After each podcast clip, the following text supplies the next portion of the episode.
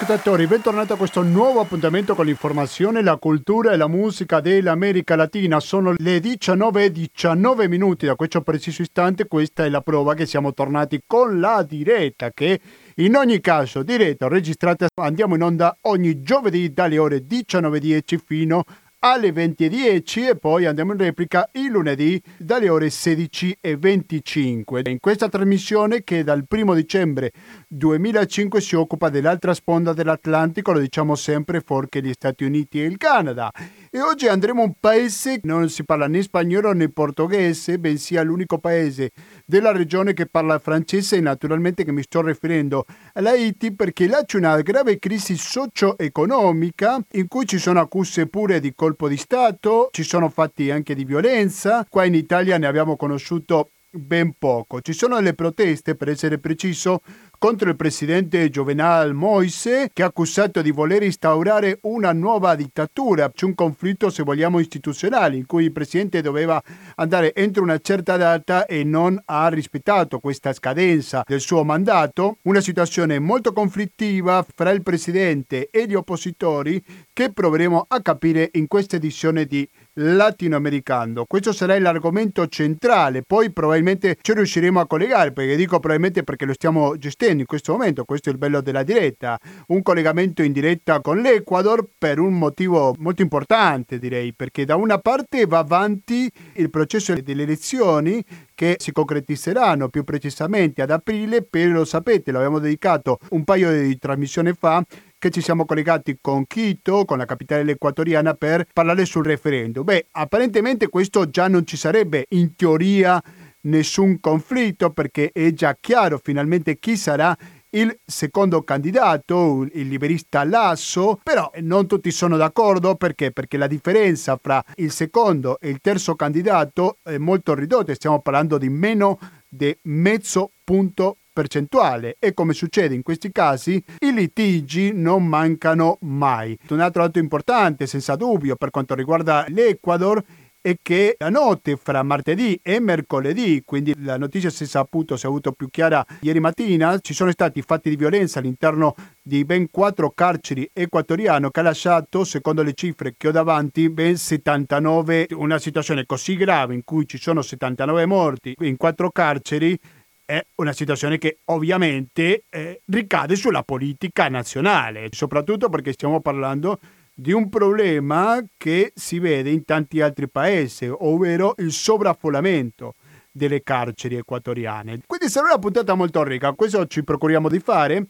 Ho parlato dell'Haiti, ho parlato dell'Ecuador, musicalmente andiamo ancora più a sud, più precisamente in Uruguay, dove c'è un cantante meraviglioso che si chiama Rubén Rada, lo conosceremo un po' meglio con la sua musica, ricordo una cosa molto elementare, perché senza la quale noi come facciamo ad andare avanti, come facciamo a sentire informazioni esclusive, informazioni diverse, buona musica, cultura, eccetera, senza avere un conto corrente postale il cui numero è il 120 82 301, intestato cooperativa, informazione e cultura, via Antonio da Tempo numero 2, il KP 35 131 Padova, il RID bancario, il pago elettronico e il contributo con l'associazione Amici di Radio Cooperativa sono i metodi alternativi per aiutarci a sopravvivere. Uno dei brani composti da Ruben Rada si chiama Mejor me voy, quindi meglio me ne vado. Ma non illudetevi, cari ascoltatori, perché chi vi parla continua con i microfoni di Radio Cooperativa. Rimanete all'ascolto di questa radio, fra poco torniamo con la diretta per parlare nel primo blocco del IT. Más que cansadas quedan tus manos chicas, muertas. más que agotada quedas pensando triste, sola. Y en un rincón te encuentras mientras un llanto asoma.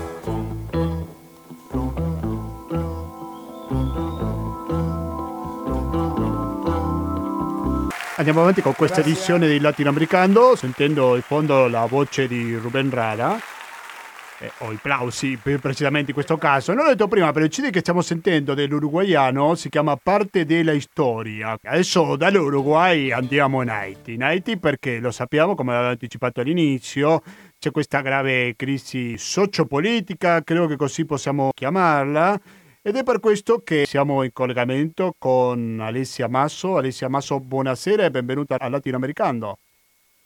Buonasera e grazie dell'invito. Grazie a te per accettarlo. Alessia Maso è dell'associazione Ponte che dal 2011 opera ad Haiti. Haiti credo che non è un caso perché stiamo parlando dell'anno successivo di questo terribile terremoto che ha portato la vita a più di 200.000 persone, se non ricordo male. Partiamo dall'attualità. Qual è lo stato dell'arte in questa situazione sociopolitica complicata dal presidente Moise che il 7 febbraio in teoria doveva lasciare il potere e invece cosa è successo Alessia? E invece non ha alcuna intenzione di, di, lasciare il potere e anzi pochi giorni fa è comparso di fronte al Consiglio dell'ONU e, mm, e ha parlato proprio del, del, fatto che lui continuerà eh, per tutto quest'anno fino al 7 febbraio del prossimo anno e continuerà il suo mandato e, e come obiettivo che, che, si è dato eh, molto forte e che ribadisce continuamente è il fatto di voler fare un referendum costituzionale proprio per cambiare la Costituzione e questo gli permetterebbe poi di ricandidarsi perché questa poi è la questione chiave. E, mh, tra l'altro questo referendum avrebbe dovuto già eh, essere in preparazione eh, perché volevano farlo ad aprile e adesso è stato spostato a giugno, ma comunque si, si intende fare. E nel frattempo succede, succede, di tutto ad Haiti perché la violenza è esplosa e continua a diffondersi sempre più. E in tutto questo c'è, un, c'è, stato anche un tentativo di, di, dire che c'è stato un colpo di Stato per cui alcuni giudici della, della, Corte, Costitu- no, della Corte, di Cassazione scusate, eh, sono stati mh, in parte arrestati, in parte costretti diciamo, ad andare in pensione, comunque non lo so se si può dire dimessi, mandati via per, per nominare dei nuovi, eh, dei nuovi, giudici e senza rispettare le procedure che sono insomma, parte della Costituzione haitiana, perché Haiti ha delle buonissime leggi, il problema è il rispetto di queste, di queste sì, leggi. La, l'applicazione. Presidente, Moise vorrebbe andare via nel febbraio 2022, quindi mancano niente meno che due anni, però qual è l'argomentazione che usa? Dico, perché dovremmo, sottolineo il condizionale, credere al Presidente? Sì, e in realtà no, non mancano due anni, ma ne manca uno di anno e lui sostiene... Oh, un anno, sì, scusami, ormai non so neanche, nemmeno in che anno sono, va bene, scusami, prego, vai, vai avanti. Eh, cioè, lui sostiene semplicemente che il suo mandato non è concluso. Di fatto eh, le elezioni lui avrebbe dovuto indirle ben prima, cioè già nel 2019 ci doveva essere il rinnovo parziale del Parlamento. Ad Haiti il sistema funziona per, eh, in un modo per cui e il Parlamento si rinnova parzialmente, quindi un terzo, un terzo, un terzo. E questo non è stato fatto, per cui in questo momento lui ha una situazione in cui tutti i parlamentari sono decaduti. E, cioè ci sono, ma eh, lui governa semplicemente a, a, decreti e questa situazione è assolutamente, eh, ovviamente, impossibile da, da, accettare, cioè non è una situazione di, di democrazia reale, ma lui continua a dire che il suo mandato continuerà fino al prossimo anno e che ne ha diritto, cioè lui di fronte non è che lo dice ai giornali o lo dice così en passant, lui lo sostiene fortemente anche davanti al Consiglio dell'ONU che gli fa notare come tutta una serie di questioni sociopolitiche ad Haiti non vengono eh, rispettate, fa notare il fatto che non sono state indette le elezioni e lui per a sua discolpa porta proprio la violenza che c'è nel paese cioè lui sostiene che lui non ha potuto indire elezioni perché la situazione non lo permette. E cioè, proprio, ha rivoltato completamente nel suo discorso, eh, proprio di inizio settimana, ha rivoltato completamente la, la logica del, di quel che accade. E in questo modo, mh, tra eh, le, elezioni, le elezioni mancate dovute al, um, alla violenza generale che c'è nel paese in più a questo lui ha aggiunto un discorso riferito alla pandemia eh, che in verità ad Haiti comunque ha colpito pochissimo e in questo modo lui giustifica questa situazione e, e, la volontà di permanere in questa situazione. Dati la pandemia in Haiti, stiamo parlando di 247 decessi, almeno questi sono i dati ufficiali, quindi niente. Esatto. Esatto. Cioè, da Haiti noi siamo in contatto quotidianamente con le persone e proprio... Cioè, cioè ci sono 2500 casi attivi, quindi noi. nulla. Loro sono preoccupati per noi, cioè gli haitiani con cui collaboriamo chiedono a noi come stanno andando le cose rispetto al coronavirus, perché lì non è la questione. Certo. La questione in questo momento è quanto costa il cibo, l'inflazione che è aumentata tantissimo, il fatto che eh, c'è una mancanza di energia molto spesso e quindi eh, una difficoltà molto grossa a tenere aperti ospedali, eccetera. E, ehm, e, le persone stanno veramente in una situazione di difficoltà materiale. Ecco, questo è la cosa anche che sì. più ci preoccupa. Ecco. Anche perché va ricordato che stiamo parlando del paese più povero dell'emisfero occidentale. Sì. Giusto? Sì, sì, sì. E, e, i dati per esempio sull'inflazione cioè, del 2019 dicevano che, che l'inflazione era aumentata del 34%. Questo dato 2019, ma la situazione è molto peggiorata perché nel 2019 prima c'è stato il pay lock, quindi questa specie di chiusura del paese dovuta appunto a tutte queste manifestazioni dell'opposizione, il fatto che c'era stato lo scandalo Petrocaribe di cui avevamo anche parlato insieme.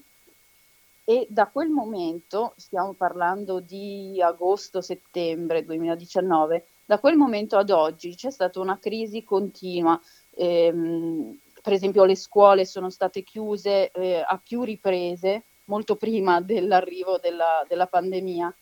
E, e questo non, non, non, permette proprio la vita normale nel paese, non permette a chi vive fuori dalla capitale di andarsi a rifornire dei beni eh, primari che si trovano solo lì, perché comunque ad Haiti eh, gran parte di, di, dei beni vengono importati, per cui eh, c'è bisogno di andare in capitale per rifornirsi e mancano davvero, davvero i beni di prima necessità. Ecco. Eh, certamente, allora i problemi sicuramente di sopravvivenza sono molto diversi rispetto a quelli che abbiamo qua in Europa, questo mi sembra molto palese. Allora, torniamo un po' alle proteste che ci sono oggi, o non soltanto oggi, perché dobbiamo ricordare, confermami Alessia Maso, che se andiamo al 2015, questo presidente Moise si era giudicato la vittoria nel paese, ma ci sono anche state accuse di brogli, una situazione che sicuramente è tutto fuorché nuova.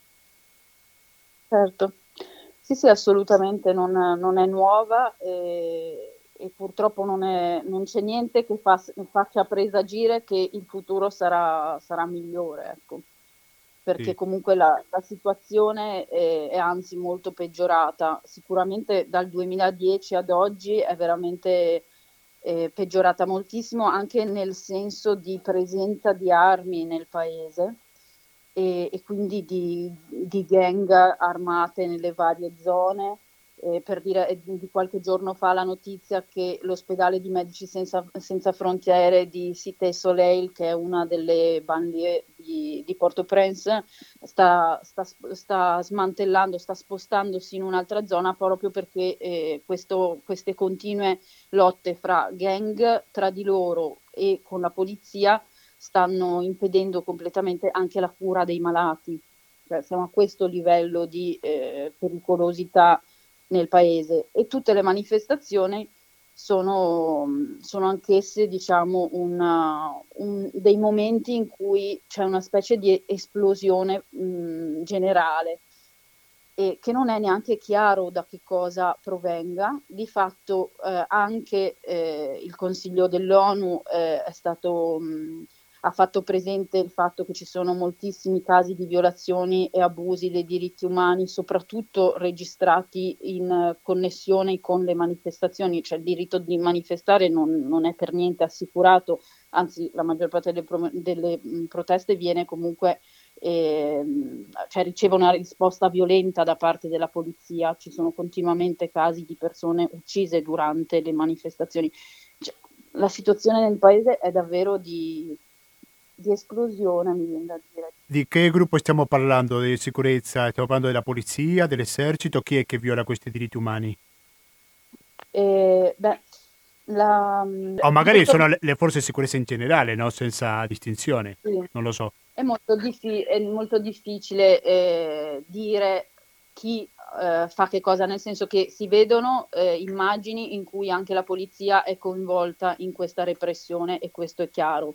Dopodiché eh, ci sono anche al- molte altre eh, situazioni in cui, se, cioè, in cui il, le persone armate non hanno un distintivo o non, una divisa per cui non è chiaro né da chi vengono eh, mandate né eh, a chi facciano riferimento. Però sicuramente è chiaro che eh, manifestare non è assolutamente una, eh, un diritto che viene protetto a livello di polizia o esercito, sì. al contrario c'è un'opposizione totale, oserei dire. Sì, sì, e chiaro. anche i giornalisti che eh, riprendono comunque le manifestazioni, eccetera, sono spesso eh, perseguitati, viene loro rotta la telecamera piuttosto che il cellulare, eccetera, per evitare anche che ci sia una propaganda rispetto alle manifestazioni.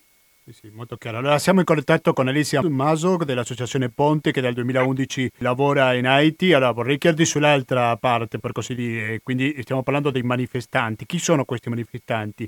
È gente della società civile, è gente organizzata magari dentro un partito politico, è gente che scende spontaneamente in piazza? Allora, ci sono moltissimi studenti, infatti molte manifestazioni comunque eh, sono legate al mondo universitario e ci sono, ci sono, persone della società civile, ci sono anche molti difensori dei diritti umani che eh, partecipano alle manifestazioni. E questi principalmente i gruppi che... E poi ci, ovviamente ci sono anche cittadini arrabbiati, cioè ovviamente la, le manifestazioni sono enormi, non sono piccole situazioni, e per cui ci si mette insieme in tanti e probabilmente non c'è neanche una ehm, un discorso chiaro da parte dell'opposizione. In questo momento c'è una richiesta di, eh, di, di dimissioni, neanche si può dire dimissioni perché non c'è bisogno delle dimissioni se un mandato è finito, comunque c'è la richiesta al Presidente di andarsene. È questo. Dopodiché eh, all'interno di, di, questo gruppo di opposizione c'è, non c'è nemmeno tutta questa unitarietà. Ecco. Ma non c'è allora una figura di spicco che guidi questa protesta? No, non, è, non c'è una figura di spicco. Quel gruppo di, ehm, di giudici che sono stati, diciamo, dimissionati, se questa parola esiste, e questo, eh, in questo gruppo di giudici c'era per, un, uno di loro che è, diciamo, considerato il possibile successore alla presidenza eh, dell'opposizione.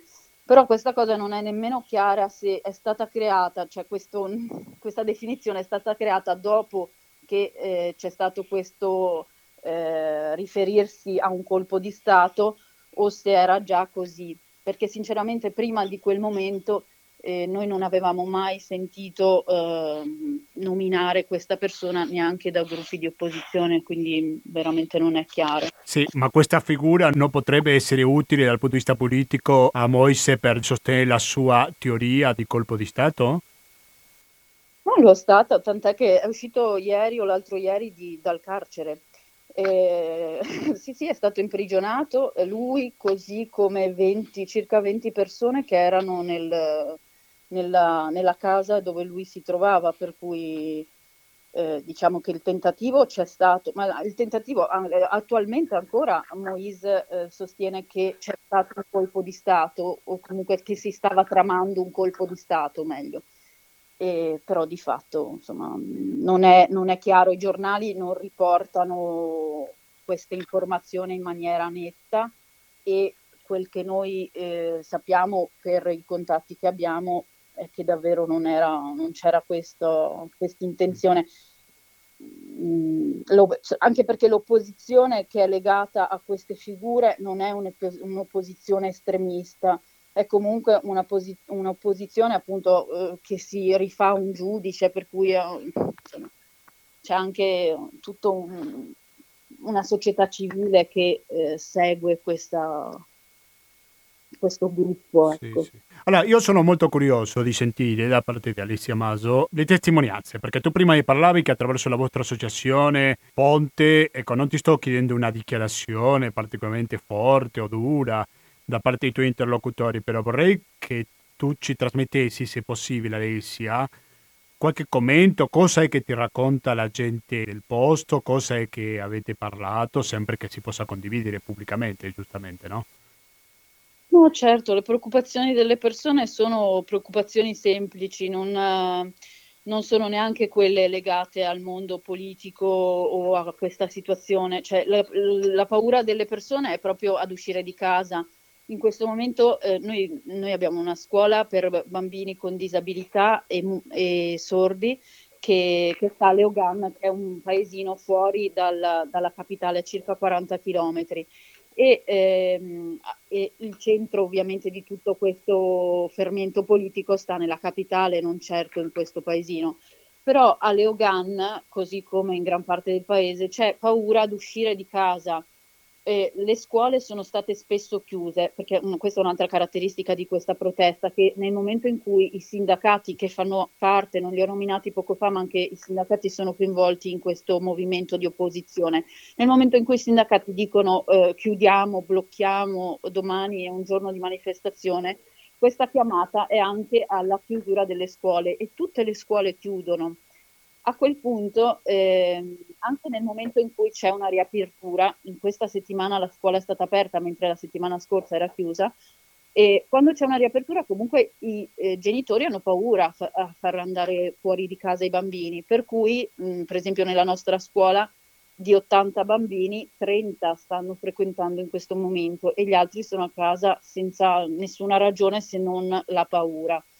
Per cui questa è la testimonianza forte, cioè la paura che le persone vivono e che non permette di, di fare il minimo per rendere un, una vita normale. Possiamo approfittare per conoscere un po' di più la vostra attività, cosa che fate Rocco, perché diciamo brevemente che il Ponte è un'associazione senza fine di lucro che si propone di informare e sensibilizzare i consumatori del Nord su un diverso rapporto economico con i paesi in via di sviluppo e di commercializzare i prodotti provenienti da questi paesi, così c'è scritto sulla vostra pagina internet www.ponte.it,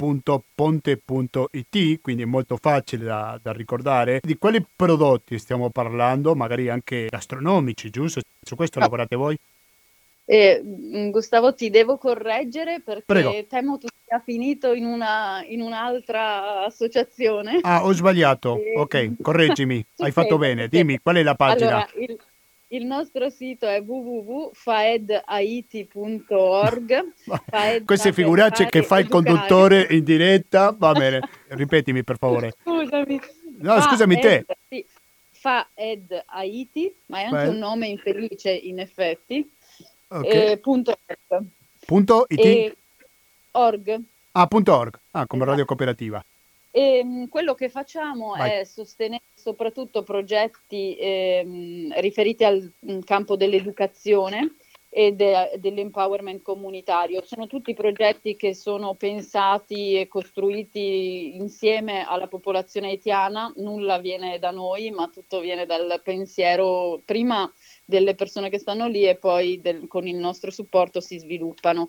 E, ehm, e, di fatto in questo momento, appunto, oltre ad avere questa scuola che sosteniamo, che abbiamo creato insieme agli haitiani quando, quando abitavo ad Haiti e adesso appunto continuiamo a sostenere per bambini con bisogni speciali, oltre a questa scuola stiamo anche eh, cercando di attivare un percorso per ehm, la, il, l'auto l'autoproduzione alimentare.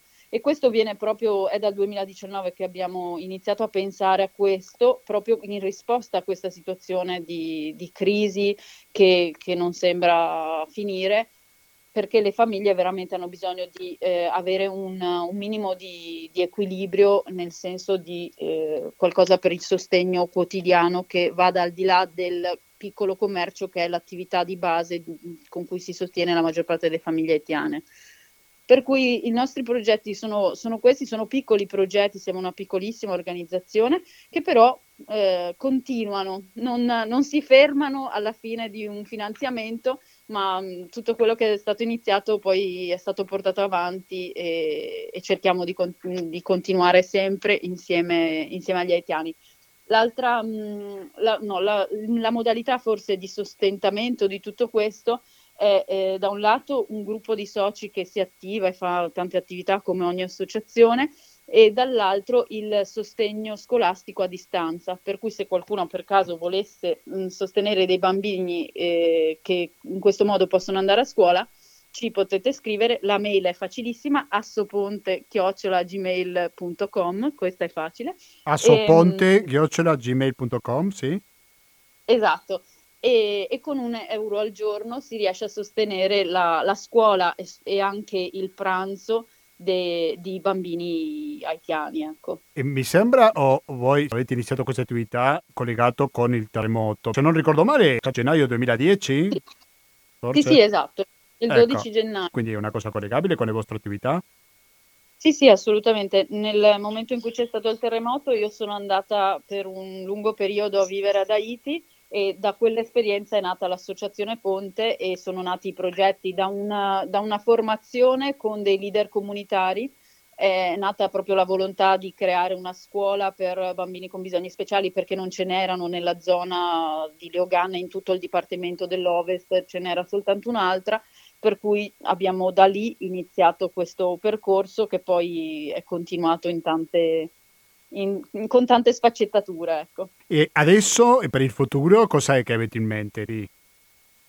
Per, in questo momento appunto vorremmo ehm, lavorare sempre di più dal punto di vista ehm, agro, agroecologico, diciamo, e collegando anche eh, questo lavoro alla scuola, perché molti dei ragazzi che hanno iniziato eh, il percorso con noi ragazzi, stiamo parlando di ragazzi sordomuti e ragazzi con eh, disabilità di tipo diverso, adesso stanno diventando grandi, per cui ci dobbiamo anche eh, porre la domanda di quale tipo di lavoro eh, è possibile fare in un paese in cui la disoccupazione giovanile è altissima, giovanile non solo, ma quella giovanile è proprio, eh, insomma, adesso non ricordo neanche la, la, la percentuale, però veramente in, indecente, oserei dire, le, le possibilità per questi ragazzi di trovare lavoro sono vicine a zero. Questo significa che eh, noi ci dobbiamo porre la domanda, noi eh, Associazione Ponte, ma in realtà noi eh, gruppo italiano e, ehm, e haitiano che collabora in realtà c'è anche un piccolo gruppo in Svizzera che ci dà, che ci dà supporto e, e, insieme insomma, stiamo cercando delle soluzioni che siano di tipo lavorativo o che comunque abbiano a che fare con il sostentamento della famiglia. Sì, perché giustamente per questi problemi di lavoro ci sono tanti che scappano dal proprio paese e migrano dove? Verso di solito verso gli Stati Uniti? E da, da, Haiti molto spesso si va nella Repubblica Dominicana. ah, sì, è vero, perché è un paese limitrofe, quindi è una situazione molto diversa quella dall'altra parte dell'isola. Esatto. Sì, sì, lì sì, cioè, questa è l'emigrazione classica è nella Repubblica Dominicana dove spesso si va senza documenti e quindi c'è tutto un, un problema di respingimenti, di non accettazione, di, di discriminazione anche molto, molto forte legata al colore della pelle. Quindi... Sì, è un caso un po' curioso. Limitrofi, tuttavia, ci sono differenze molto marcate anche dal punto di vista sociale fra i due paesi, giusto? Sì, sì. Eh, sì. Molto, molto forti. E anche dal punto di vista eh, ambientale c'è una differenza enorme, nonostante, ci sia, nonostante sia la stessa isola, anche se uno guarda Google Earth è molto... Mh, interessante vedere come da un lato la Repubblica Dominicana è verde, mentre dal lato della, della Repubblica di Haiti si vede eh, che è tutto grigio perché c'è pietra. E questo ci dice molto della storia del paese, del perché Haiti è povera e la Repubblica Dominicana lo è molto di meno, e, dovuto al disboscamento che c'è stato per pagare i debiti nei confronti della Francia eh, creati dalla liberazione. Haiti è stata la prima eh, diciamo, repubblica indipendente o comunque il primo paese che si è liberato dalla, dalla schiavitù, e questo, quindi dalla colonizzazione.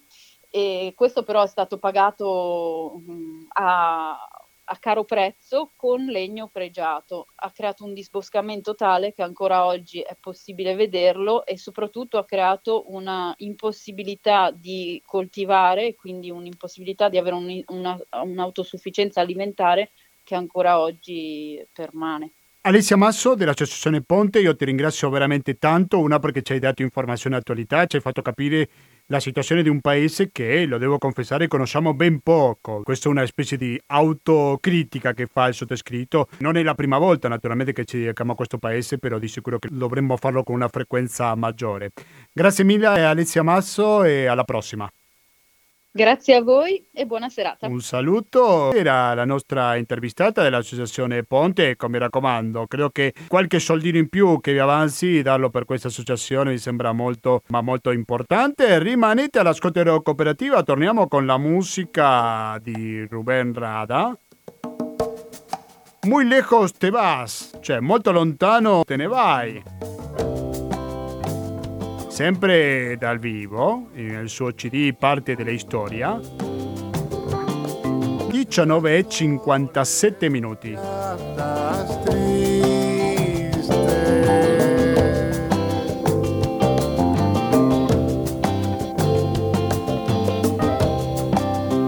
Viajas por los valles sola y viste del color de rocío y flor.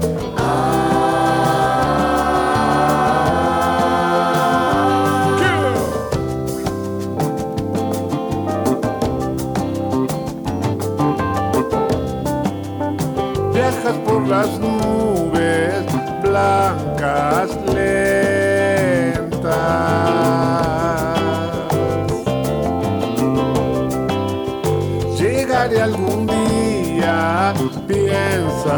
piensas. Sono le 20 e un minuto e siete sempre all'ascolto di Radio Cooperativa. Andiamo in onda ogni giovedì dalle ore 19.10 per un'ora. Latinoamericano chiocciolina gmail.com latinoamericano chiocciola gmail.com ci trovate anche su Facebook. E cari ascoltatori, l'altro argomento che volevo parlare in questa edizione del latinoamericano è l'Ecuador perché là ci sono importanti novità sia dal punto di vista sociale che anche dal punto di vista politico. Sociale per quello che sta succedendo nelle carceri, sono registrati dei morti per fatti di violenza all'interno di quattro carceri e dal punto di vista politico perché si è appena deciso chi sarà il secondo candidato all'elezione di aprile, per questo è che siamo collegati con l'Ecuador vicino a Quito con Dakilema. Dakilema, buonasera e benvenuto a Radio Cooperativa. Ci senti? Dakilema? Mi senti? Sì, ti sento, Ah, ok, buonasera. perfetto. Buonasera, grazie mille per la tua disponibilità. Daki Lema è docente dell'Università Pontificia dell'Ecuador e insegna diritto internazionale e diritti umani. Ecco, vuoi raccontarci un po' qual è la situazione attualmente in Ecuador, Daki, per favore? Beh, ehm, mh, prima di tutto grazie mille per l'invito, un saluto a Grazie tutti gli amici, esserci. le amiche che, che ci seguono in questi, eh, in questi strumenti di diffusione, di informazione. Ehm, beh, la situazione qui in Ecuador è abbastanza complessa, già che stiamo attraversando prima di tutto un periodo elettorale abbastanza complicato, ehm, de- in quanto si, si- si parla di bro- imbrogli elettorali eh, e nell'attualità ci troviamo senza un governo che ehm, diriga ehm, la, mh, diciamo, le sorti de- del paese. Eh, in questi quattro anni eh, il governo di Lenin Moreno eh, si è dimostrato eh, molto molto incompetente riguardo a molte materie tra le più rilevanti eh, o le più conosciute ovviamente la gestione de, eh, di questa crisi sanitaria come è stato potuto oh, osservare dal disastro generato in Guayaquil in dove persone morte per strada, persone senza attenzione, persone eh, veramente una catastrofe che ha avuto un impatto internazionale. Oltre a questo, una, un disequilibrio, una eh, situazione molto complicata dal punto di vista politico, in quanto eh, già da- dall'inizio de, della presidenza, de, del suo mandato, eh, ha marcato molte linee eh, diciamo in contra o, o lontane dalla, dalle politiche che eh, durante la eh, presidenza precedente si, si, sono adottate. In questo senso oh, il governo eh, negli anni, già dai, dai, primi mesi, già dai eh, primi sei mesi di, di insediamento, ha, è caduto oh, molto importante costantemente nei sondaggi, nell'approvazione e nell'attualità si parla che eh, è un governo che ha meno del eh, 2% di approvazione nella popolazione. Quindi eh, ci ritroviamo so, sotto questo scenario eh, tra uh, altri problemi come quelli su, successi in questi giorni eh, nelle carceri eh, del Turi, che è una un carcere di massima sicurezza dove effettivamente ci sono stati ehm, eh, all'incirca di 79 eh, persone morte, eh, 79 de- eh, detenuti morti, però che comunque sia non è una situazione recente, già che la crisi carceraria ehm, è, una, è, un problema che viene già da anni precedenti, già dal, nel 2019 mm, ci sono stati anche 32 persone morti, eh, morte, si sono potute vedere eh, immagini forti che sono circolate anche in reti sociali dove si vedevano le decapitazioni tra le altre, le, le, quelle più impattanti, eh, il fatto che alcuni carcerati hanno giocato a calcio con la testa di, queste pers- eh, di altri detenuti eh, e, e, altre circostanze che ovviamente eh, fanno vedere chiaramente la, la, la situazione violenta che ehm, si sta... Che sta? Affermando in questo paese. Ok, dividiamo intanto questi due argomenti, da una parte la politica e dall'altra parte la violenza nelle carceri, perché diciamo che Andrés Arauz eh, ha ottenuto il 32,72%, poi sempre stata questa lotta fra Guillermo Lasso e Jaco Perez, 19,74 il primo, 19,38 il secondo, Ecco, però Jaco Perez sembra che non si rassegna a questo esito elettorale e domani ci porterà avanti delle proteste. Cosa possiamo dire al riguardo?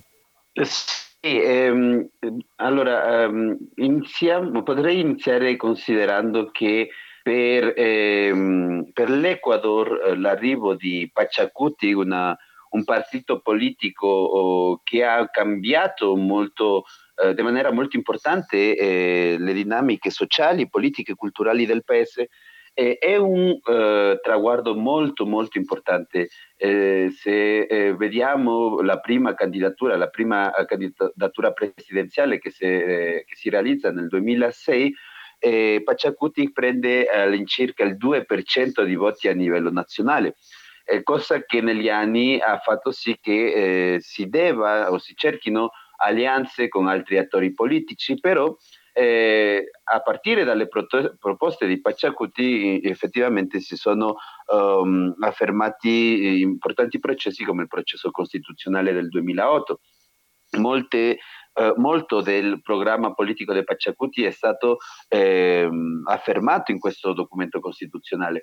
Eh, tuttavia, eh, dovuto a un processo anche di persecuzione politica che eh, e di cooptazione di dirigenza dentro non solo di Pachacuti ma anche da, dal movimento sociale, dal movimento indigena chiamato CONAIE, ehm, questi, questi, queste domande son, si sono eh, limitate, si sono indebolite e questo ha, concesso alla presidenza di Rafael Correa di tenere una governanza molto più stabile eh, per i dieci anni che eh, si è insediato.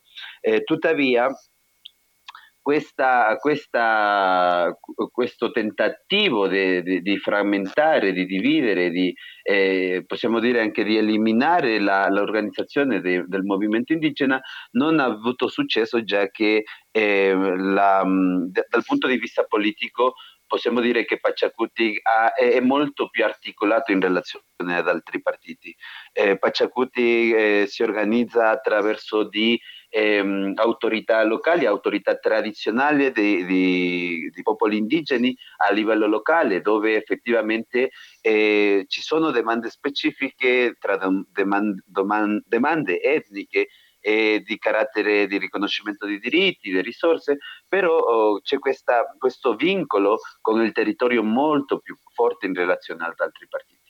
E la proposta che in questo, um, questa contenda elettorale è sorta effettivamente faceva enfasi su alcuni temi che negli anni per noi eh, indigeni sono stati molto forti, come la privazione dei territori ancestrali, anche le risorse, eh, l'uso ehm, eh, illegittimo delle risorse naturali che sono nei, nei nostri territori e la concessione a imprese soprattutto di estrazione eh, senza eh, il rispetto dei diritti umani tra eh, i quali eh, identifichiamo anche la consulta previa libera informata, cioè un processo di consulta ai popoli indigeni se sono d'accordo o non d'accordo su questi progetti di sviluppo che propone lo Stato. Mm. Allora, intorno a tutto questo, la, la campagna di Jacopo Perez ha avuto una, um, un'approvazione molto molto forte. Eh, la Paciacuti in zone come la zona costiera dove non è stato mai presente, nell'attualità eh, ha trovato bast- un, molto molto appoggio, eh, tuttavia al momento di, eh, di, diciamo, di, di, sentire i sondaggi nessuno parlava di Pacciacuti. L'esito elettorale è molto alto, però basteranno secondo te per raggiungere questa candidatura per l'elezione di aprile o si rassegnerà a Guillermo Lasso come contrincante di Andrés Arauz? La nostra preoccupazione è che effettivamente il Consejo Nazionale Elettorale, che sarebbe l'istituzione che porta avanti il processo elettorale, eh, non sia um, trasparente e, ed abbia avuto importanti problemi a lo largo del processo. Per enunciare alcuni dei problemi, durante l'inizio oh, de, del processo elettorale ehm, la, il Consiglio Nazionale Elettorale ha sbagliato nell'impre, eh, nell'impressione delle eh, papeletas, questi fogli dove si marca il voto, eh, non, uh, non uh, imprimendo le, le, le, candidature dei reali candidati. Eh, questo successivamente è stato ma, diciamo, gestito, ma uh, già inizia- eh, abbiamo iniziato con questi problemi. Oltre a questo, quello che Pacciacuti eh, menziona è che ci sono su 50.000 ehm, atti, perché eh, ogni, per ogni processo diciamo, eh, eh, elettorale ci sono recinti elettorali, in questi recinti elettorali si fanno questi, queste atti dove eh, si menzionano i, i, risultati ottenuti da, da ogni candidato, a, a, a Pacciacuti ha portato davanti al CNE, a questo Consiglio Nazionale Elettorale, 20.000 su 50.000 atti, 20.000 atti che hanno inconsistenza. Eh, vale a dire che eh, in queste ate non coincide il numero di, eh, per esempio, il numero di votanti con il numero di, eh, di, mh, di fogli elettorali o che magari eh, il numero di voti che ha un candidato eh, sono stati dati ad altri candidati e queste inconsistenze al, a, che ci sono queste evidenze che quello che sta Jacopo Perez eh, sollecitando uh, per aprire nuovamente eh, le urne e, e, sfavoriscono completamente a questo candidato. E, e da quello oh, che sono i calcoli, eh, almeno di Paciacuti, se eh, c'è una costanza di questo broglio, di questi, di questi sbagli, eh, si potrebbe addirittura arrivare eh, con certezza a occupare il secondo posto oh, per questo secondo giro. Sì. Da Chilima io ti ringrazio molto. Tu non ti trovi a Quito, ti trovi vicino, no? In quale città sei? Eh, sono in Ottavalo. In a due ore da Quito. Molto vicino. Io ti ringrazio molto, pochi minuti ci hai spiegato molto chiaro una situazione sicuramente complessa, ricca di sviluppi. Sicuramente magari nelle prossime settimane porteremo qualche altro aggiornamento agli ascoltatori latinoamericani. Da Chilema, professore dell'Università Pontificia dell'Ecuador che insegna diritto internazionale e diritti umani in questa università. Grazie mille, alla prossima da chi? Alla prossima, un, un saluto a tutti. Eh sì, cari ascoltatori, è arrivato il momento di salutarci, con qualche ritardo però ci salutiamo perché ormai sono le 20 e 16 minuti.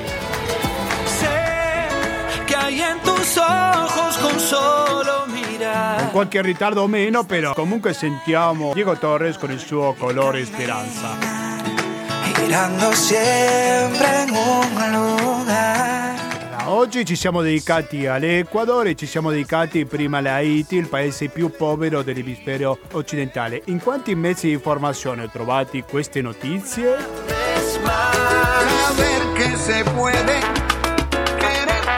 Se la risposta è pochi, allora dovete capire l'importanza che c'è di contribuire con il conto corrente postale 120 82 301 intestato naturalmente a Cooperativa Informazione e Cultura.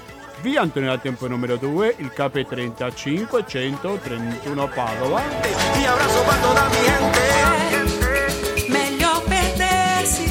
Il RID bancario, il pago elettronico e il contributo con l'associazione Amici di Radio Cooperativa sono i metodi alternativi per aiutarci alla sopravvivenza di questa emittente. Niente di più, niente di meno.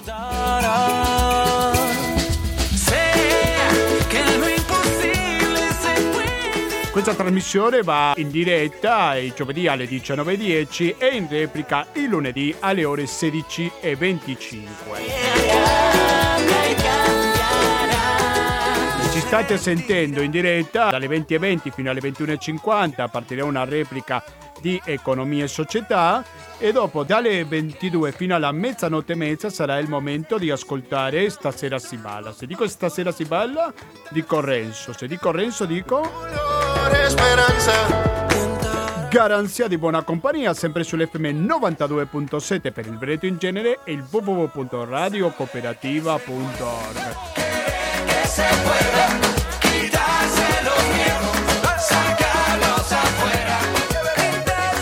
Scriveteci e ditemi la vostra attraverso la mail che è latinoamericando-gmail.com Ripeto, latinoamericando-gmail.com Mi raccomando, eh. Se c'è una pagina che dovete mettere mi piace su Facebook Questa è Latinoamericano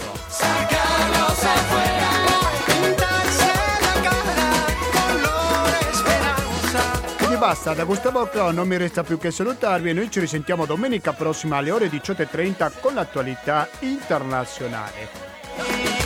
Grazie e alla prossima!